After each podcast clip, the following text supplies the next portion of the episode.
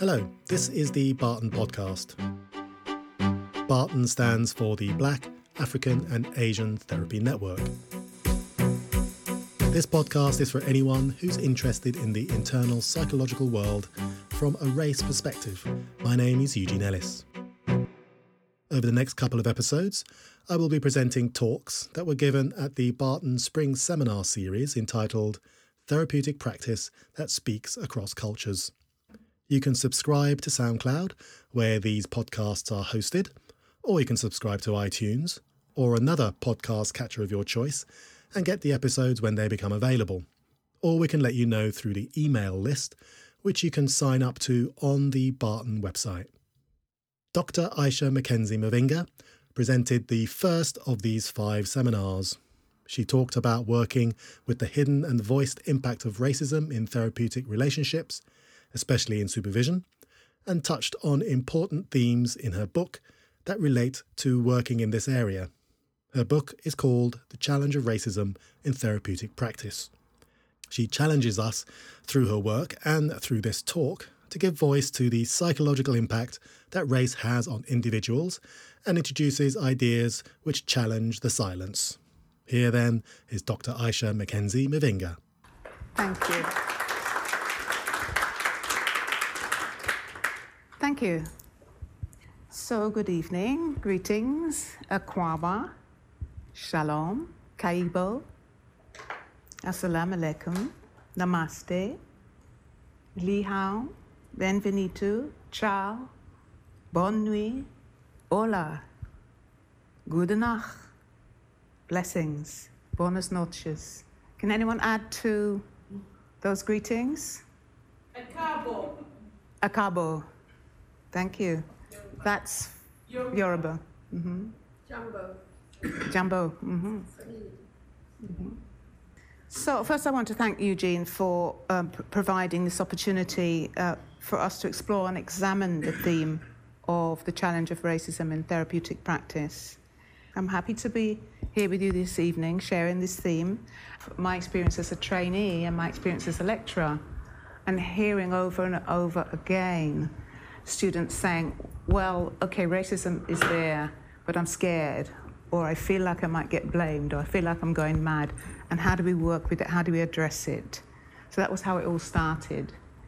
And are there any books telling us how we can address this? And so that was the idea, rooted in the work, the research work that I'd done, and then carrying it on into the second book, which talks more about action, taking action, what we can do, and um, looking at this in the field of therapy plus supervision so that everywhere we're supported.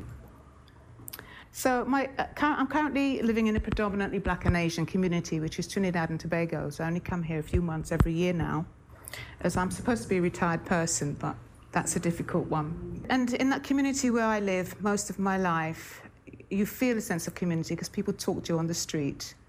You know, they don't know you, they acknowledge you. People look out, they know what's going on, they know where you live. I don't necessarily see that as nosy. It can feel intrusive, but there's a sense of people watching over, over others. And caring, and families being like the whole island being a family in a way. And the, the, the diversity appears mainly in different spiritual denominations and also different shades, different skin shades.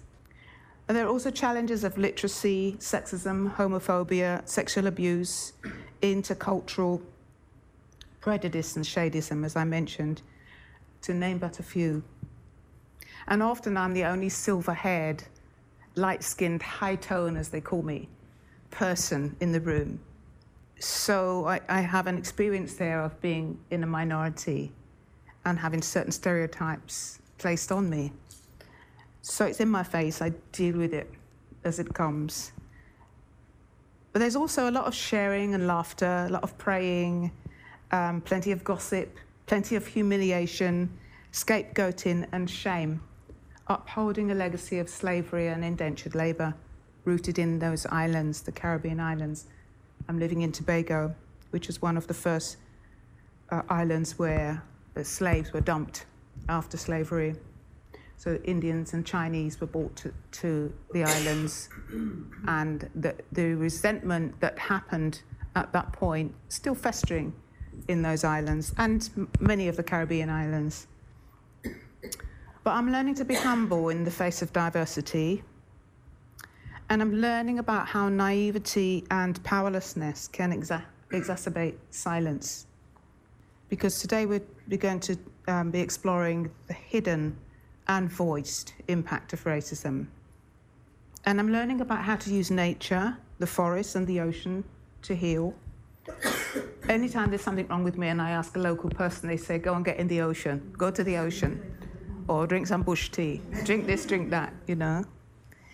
And it's working. I, I feel fine. You know, I, you have to do without Western medicine to a certain extent because it's in very short supply there, thank the Lord. So many people use natural remedies and the nature around them. So I'm also learning, most of all, how to connect and nourish my self esteem and I just be totally in love with nature and the island and the community, even though some of it isn't so nice. So I want this evening to be a dialogue between us, and I want you to notice your self dialogue, dialogue with yourself, and dialogue about how you experience the material and how you experience each other. Because as soon as there's a voice, something happens to the listeners.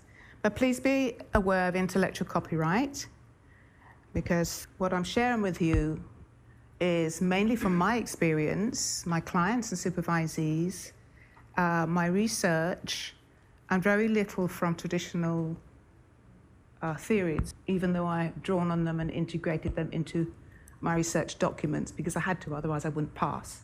had to have something there that to draw on to say, well, this could be used for this. And it's true, it can. So you don't throw the baby out with the bathwater, you work with what you have. But I myself also continue to struggle with this concern, the challenge of racism. Because we often think that it's a reoccurring situation, but really it's a re traumatizing situation because it's very much rooted in the past and it goes on and on and on. And you can see that through the recent problems that have arisen with the Windrush issue, you know, with anti Semitism, with black and black killings on the street. But I want this evening just to consider with you some frameworks for understanding and working with this issue. And when you hear me use the term black, I see it as a, as a political term, P- political term that's evoked by racism. And it doesn't really apply to an individual's identity, although some of us have decided to take it on. It doesn't apply unless we decide that we want to be identified as black. And black and good and black and beautiful, I hope, rather than the negative way that it's been used. It does not define an African, an Asian, a person from the Caribbean. It merely contextualizes the discourse of racism. And a friend in uh, uh, Trinidad said to me once, Well, you're not black until you're African. So the different versions and journeys around this term black. In 1994, when I was working at the African Caribbean Mental Health Association, I discovered there was a huge gap in the field of psychotherapy and counselling, a gaping hole in literature and training, and some difficulty in addressing the impact of racism on therapists, supervisors, clients, and service users. The impact of racism in a historical, personal, and intergenerational context. Um, this question came from a client who gave me permission to use it in my second book. And she says, This is after, say, a year, 18 months of therapy. When will I be able to live my life without having to think about being black? And it's an ongoing question for many people of color who have experienced racism and realize that the color of their skin means that they, they can see it everywhere. Generally, they experience it everywhere once you become aware. So she came to me because she wanted guidance, as was concerned about the impact that racism was having on her, going way back to the history of being raised somewhere in Essex that was a predominantly white community and where her parents worked very hard not to notice, but to make their black children behave as though they were fitting in. And they did to a certain extent, using whatever resources they had.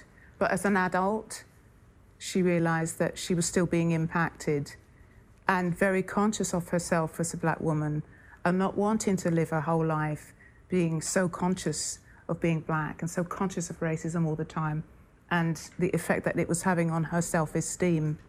She'd harbored a lot of doubt about her potential as a professional person, and her therapeutic work was rooted in her spirituality.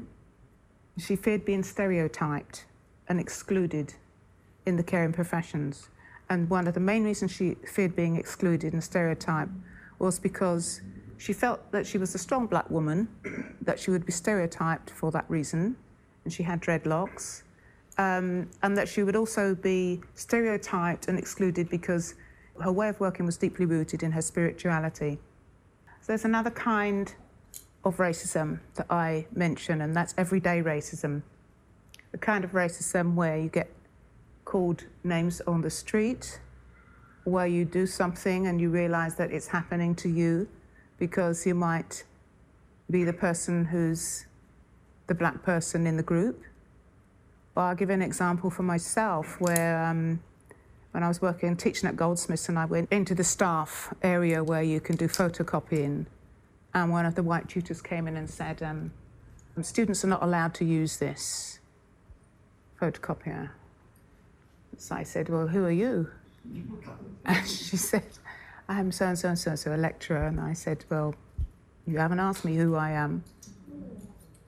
So for me, that's everyday racism. And, sorry? Microaggression. Microaggression, but I'm specifically pinpointing racism here. Yeah. That happened numerous times. You know, I'd be teaching a class and someone would open the door and walk in, look over my head, where's the tutor?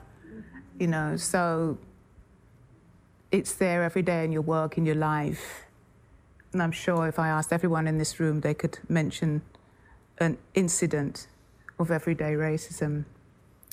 This, um, this woman was running a calf in a village in the UK, and she noticed that she was experiencing racism as the cafe owner. People were walking in, and went, once they saw her, they were walking out and um, not all of them, but some of them. And so she decided, and this was in the Metro, I think. Oh, the Daily Express. So some of you have seen it. Yeah. Oh, it says it. Yours is clearer than mine. Thank you. Yeah. So the notice says, attention, everyone beware, be aware. I am a black woman and always will be if you're allergic to black people, don't come in. I thought this was really humorous and powerful. And this is her way of coping. But if you prefer quality, wholesome meals in a pleasant and clean environment, come in, I don't bite. Thanks. that was very bold of her. And, um, and what it done was it also attracted people into the cafe because they wanted to meet her mm. and see you know, this courageous black woman who decided she was going to just be more out rather than be squashed by the racism that she was experiencing. But my question to you is how would you work with these dilemmas? You know, the question of when will I be able to live my life without having to think about being black and everyday racism that many of us just swallow down because we have to get on with our lives and take it somewhere, hopefully, in the end. But there's so much of it that you can't take it all. So, my question is you know, what training and what your emotional responses to that question, and what training and experience do we have to support clients bringing some of these issues? Swallowing it down means we are creating layers of internalized racism, as with internalized sexism, internalized homophobia, etc. And quite often, I've found with clients who, uh, black clients who've come to me and come initially because they have felt difficulty in their relationship or in their work, uh, eventually they've been able to become aware that they swallow down a lot of racism that's added to the pain of whatever it is they are bringing. And sometimes, I think someone mentioned, you feel like people are perhaps looking at you as though you have a chip on your shoulder if you mention anything or try to challenge it. Um, and sometimes there's a feeling of, is it just me? And that can go on for so long that you can feel like you're cracking up if you're not getting enough support. So many people who have experienced racism, like other oppressions, have experienced these oppressions since a very early age.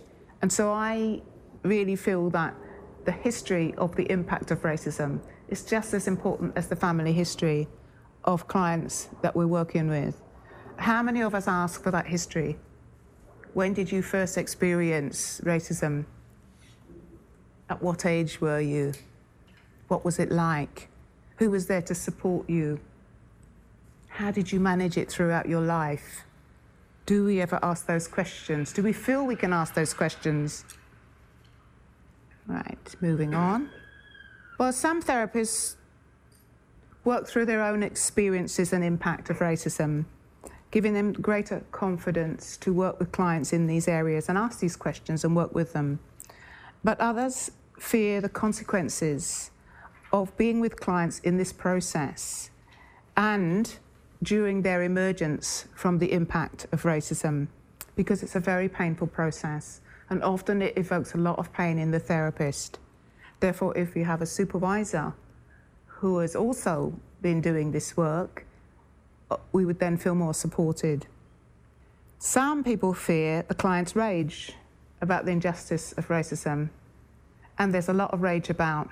One of my friends said, 300 years of rage she says to people, Don't upset me because I've got 300 years of rage. I think that's a nice way of putting it.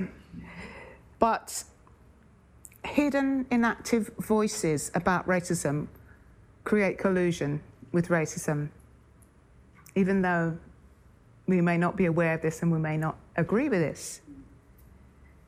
One important thing here is to consider that um, therapists and supervisors paying attention to, to racism is important um, and taking some kind of action to assist clients to process their hurts about racism rather than just being person centered.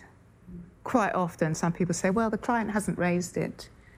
So, what, how would, you know, I can't really say anything. A, it's not the client's agenda. But if you know it's there, then working on it in your supervision means that you're actually holding it until the client feels it's safe enough to work on it. And they will at some point.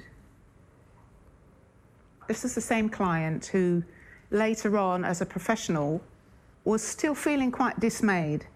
She said she was tired and sad because the issue of racism is still not being fully addressed in training.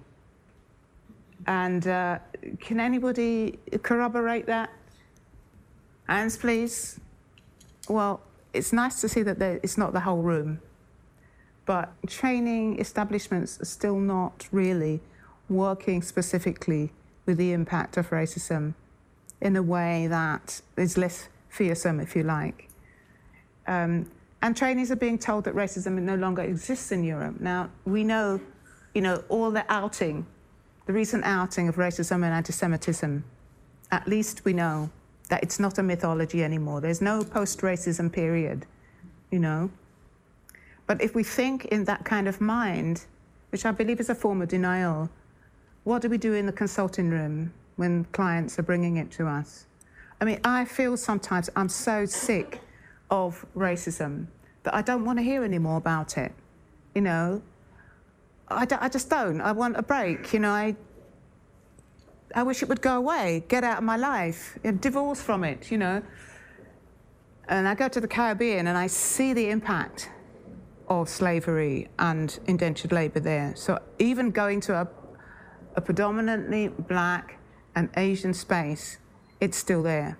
You cannot escape it. It's there. Might as well face it and deal with it. So that's what I call denial, fear, and fear. And lots of there are lots of assumptions that are made about facing racism and how we face it and how we work with it or not. I think denial and fear are the main concerns that underlie not working with it. So we get afraid and we go into denial. Denial is a form of silence, a secret supported by an unconscious intention to withhold, usually due to fear of humiliation and persecution. Anyone ever experienced that? Has anyone ever experienced that?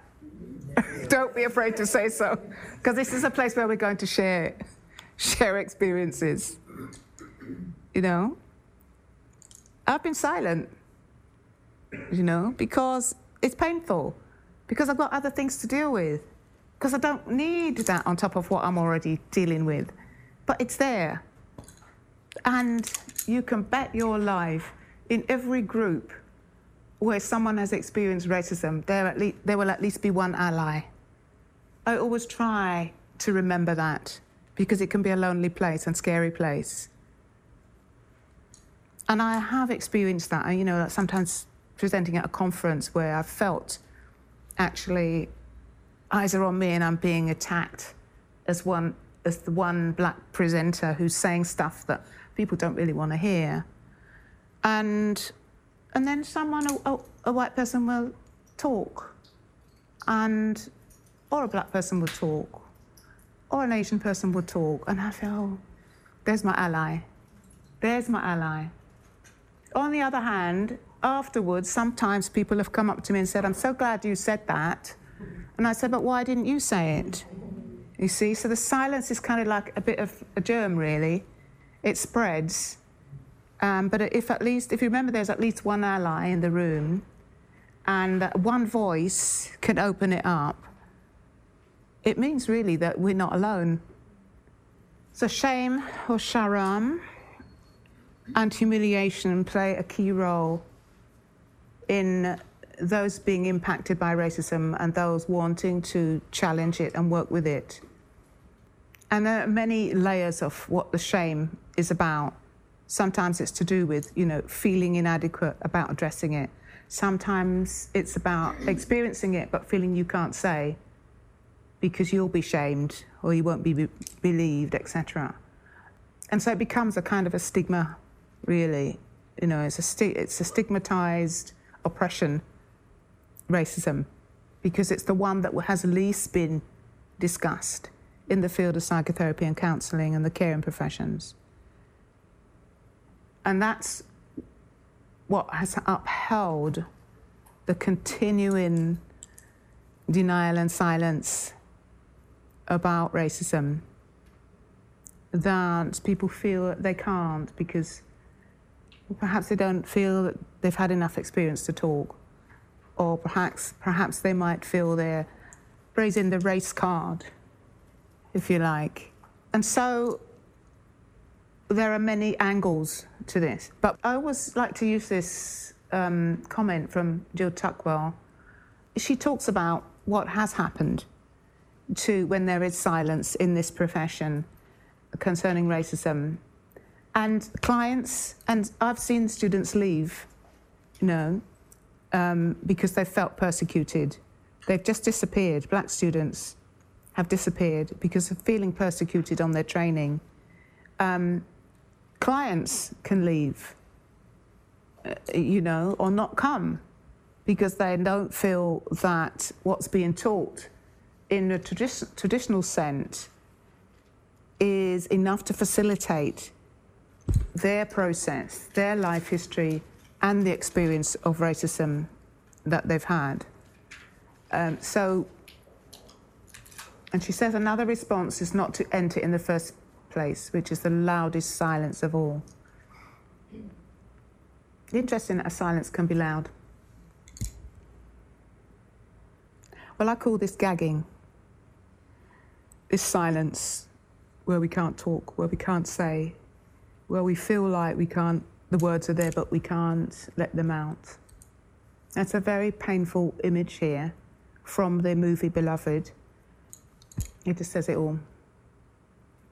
But I believe there's a kind of psychological gagging that goes on that prevents us feeling we can have a, an open dialogue about racism and how to work with it in a therapeutic context and the impact that it has on the psyche and the psyche of the perpetrators and the psyche of those subjected to it. I had to come a long way to accept that white people are also hurt by racism. Because if they weren't hurting, how could they hurt? How could they have hurt us? How could they have felt that we didn't have feelings about what they were doing? They must have been hurt to do that because no one's born with that in them. So I had to come a long way to stop being angry and accept that that is a fact. As a fact of life. And from there, I had to develop compassion. What's also been silenced is the beauty and the power of our peoples and um, the greatness of African and Asian heritage. There's so many amazing features of our heritage in this world that quite often we forget to celebrate because we're beaten down by the negative aspects of being a person of colour. Maintaining silence creates taboos. Oh, yes. Black rage. Black rage is a um, concept that I've given to rage that occurs as a result of racism. I've named it because it's a specific kind of rage that creates fear in the observer and sometimes fear in the individual who feels the rage. And that's often the point where we get labelled or stereotyped. It's such an urgent cause for us that we're seen as not being quite right. I remember when I started to use the term black, my daughters were sort of teenagers at the time, and they came to me very sheepishly and they said, because I was at university at that point, and they came in sheepishly and they said, Mum, we've got something to say to you. I said, okay, what? it's, you say what a lot then. And they said, something's wrong with you. You're not the same mum that we had. You keep talking about being black. And I had gone through some form of transition whilst I was at university doing some research about my black heritage. And they, I was unrecognizable to them because perhaps before then I didn't talk about being black. And I didn't talk about my Jewish heritage. You know, I didn't talk about me. I didn't have an identity actually, um, except for the names I was called in school, like half caste, and the racist names that I was called because my skin was brown. So they were going through that transition with me. But as adults now, I think at least one of them calls herself black. at least one. That's half. That's half. That's half of my two, two daughters. um, so, and I ha- also have two sons, and they see themselves as black. So, that's three quarters of my family. I've got a quarter to work on. but um, hey, we all are at our own levels.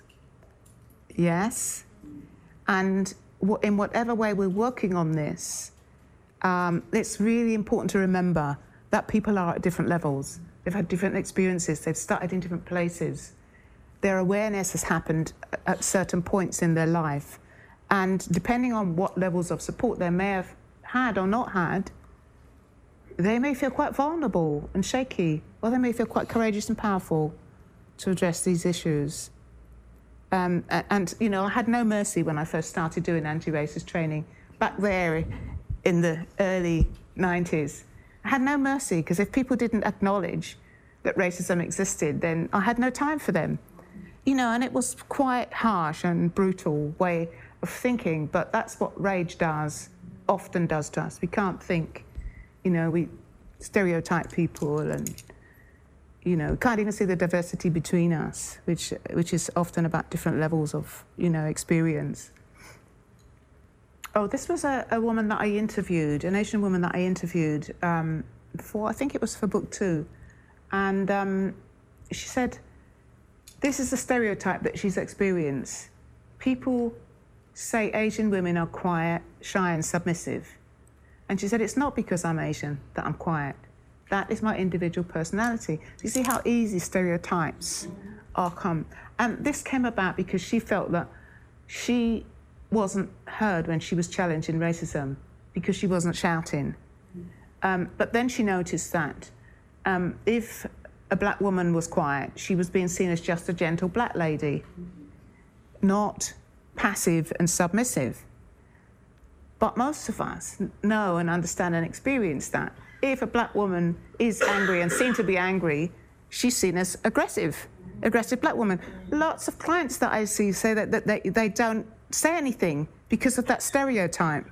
So, what are they piling down inside themselves when they can't feel they can say anything? We need rooms where we can scream and shout about it, you know, and roll around and rage and, and beat up a white bag, bean bag or something.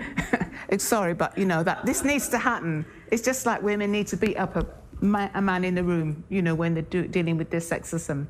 Not a real man, just a you know, just something that they can get these feelings out. Um, so these stereotypes come about, and it's just not fair. Um, but it is important to notice that they influence our work. Um, she says, you know, having eggs thrown at your door and dogs set on you, being called pakis. Her parents grew up in the times of the National Front when all this was going on. And it's going on in different ways now still. She says there's going to be residues of that happening now in different forms and at varying levels, whether conscious or unconscious. But she says, if I feel safe, I will bring this up. And she said, she brought it up once in her supervision, and she was told, You're being hard on yourself. And she's very sympathetic. She said it was a caring response, but she also felt dismissed. She felt that what she had actually said about the experience was not acknowledged.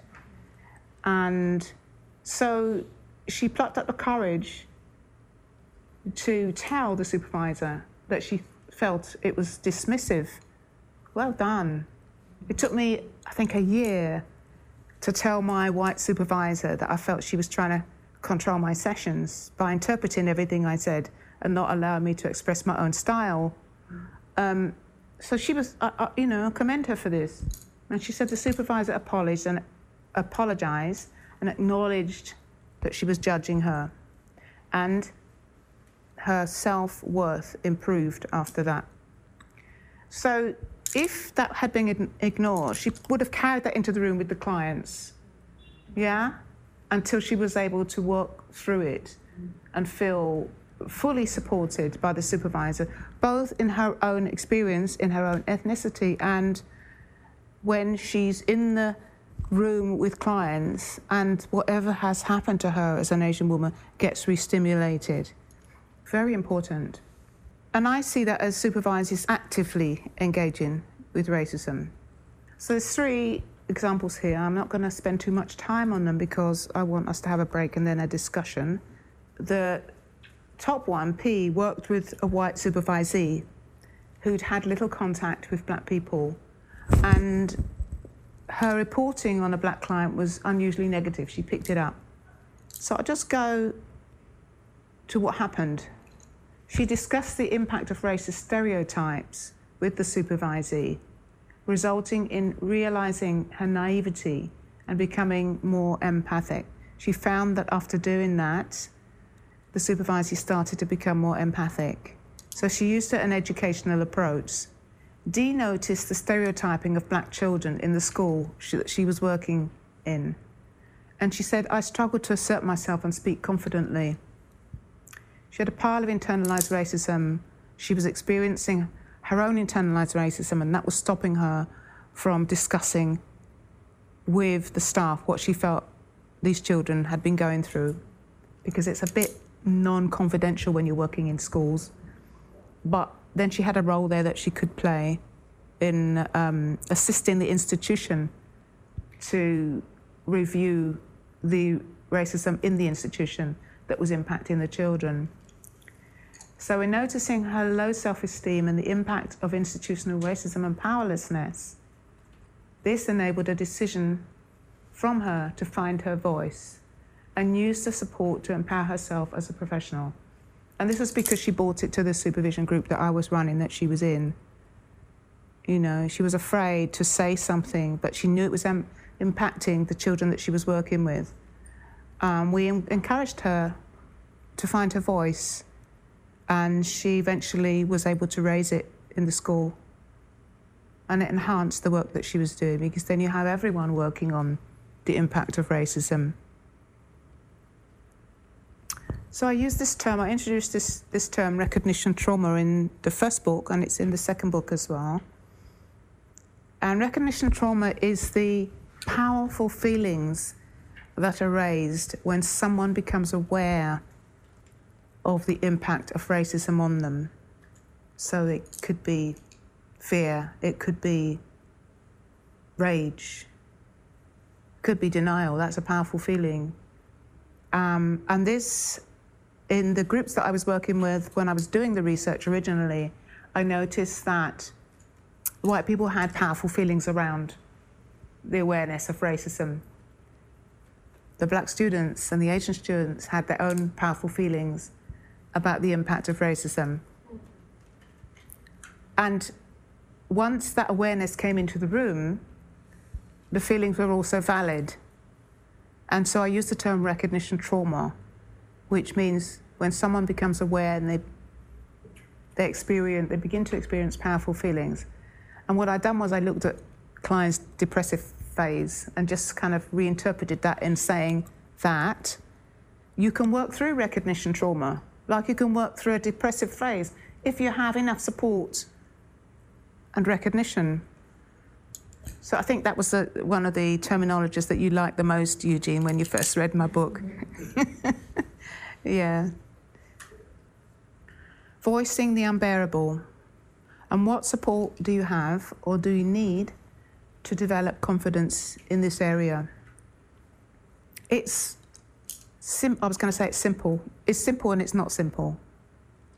It requires you to voice it, to become aware, to voice the impact of racism, to be prepared to untangle and process internalized racism and internalized oppression and the impact of other oppressions, the multidimensional impact of, of all oppressions, and work integratively with the tr- traditional approaches that we're often taught we must stick to and not be flexible with.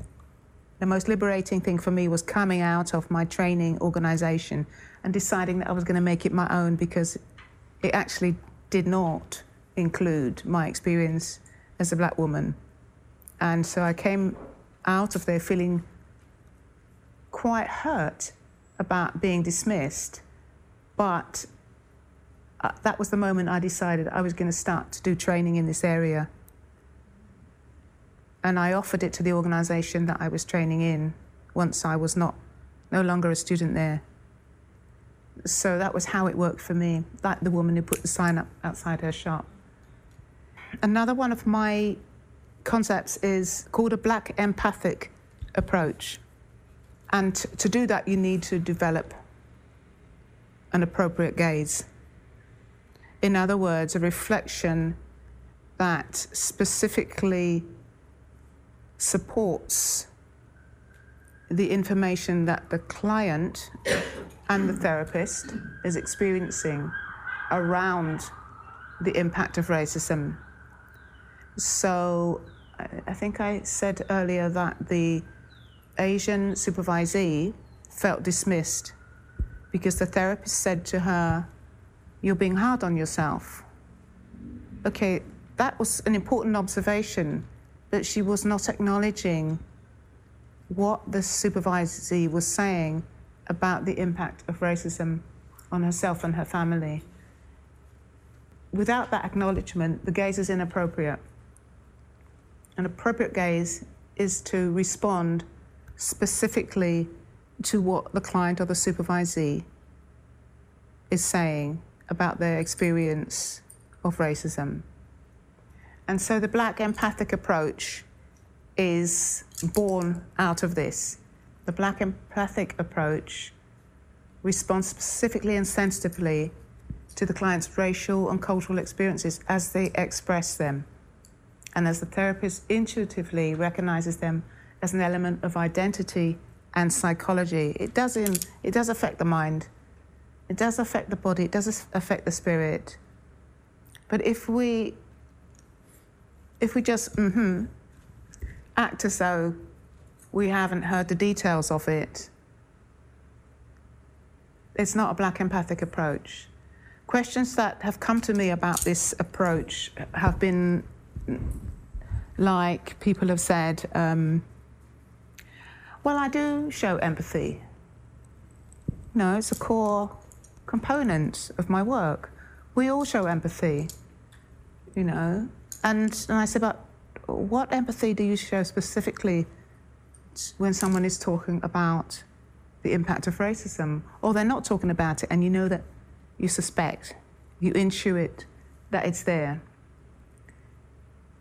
Are you saying that sounds like racism to me? Or are you saying, well, do you think, are you telling me that it's happened because of the color of your skin? Sometimes clients won't name it because we're used to living in a society where there's a lot of denial around racism. But now it's being talked about in Parliament. I, for me, it feels like the first time in my life I've heard the word racism mentioned in Parliament. It was thrown out there by David Lammy, you know. And thank you, David Lammy. You found your voice, you know. So it's like um, that's, to me, responding specifically to that experience, responding specifically to the racial component of the Windrush situation is a black empathic approach. Yeah?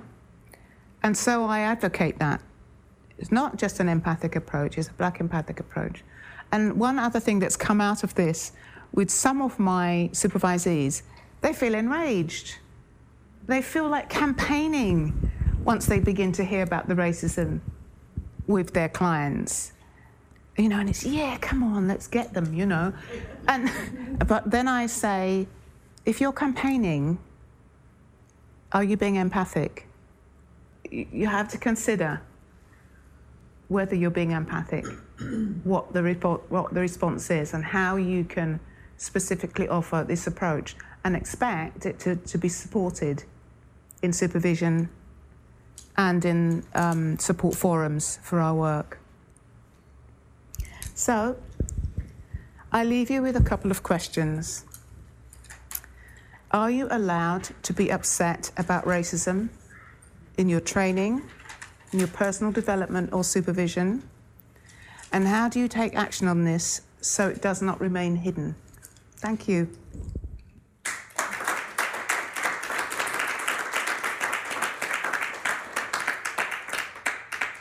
That was Dr. Isha McKenzie Mavinga talking about the hidden and voiced impact of racism in therapeutic relationships. If you want to know more about Dr. McKenzie Mavinga's concepts around engaging with oppression in practice and supervision, she is running a training in London on the 2nd and 3rd of June 2018. To find out more about BAATN or Isha's training, please visit us at our website www.baatn.org.uk. Whilst you're there, you can leave your thoughts on the BAATN podcast page. I hope you can join me for the next podcast where Ncazelo Ncube Mlilo will be talking about a narrative therapeutic approach she co developed called the Tree of Life, a culturally sensitive approach to working with trauma. Until then, goodbye.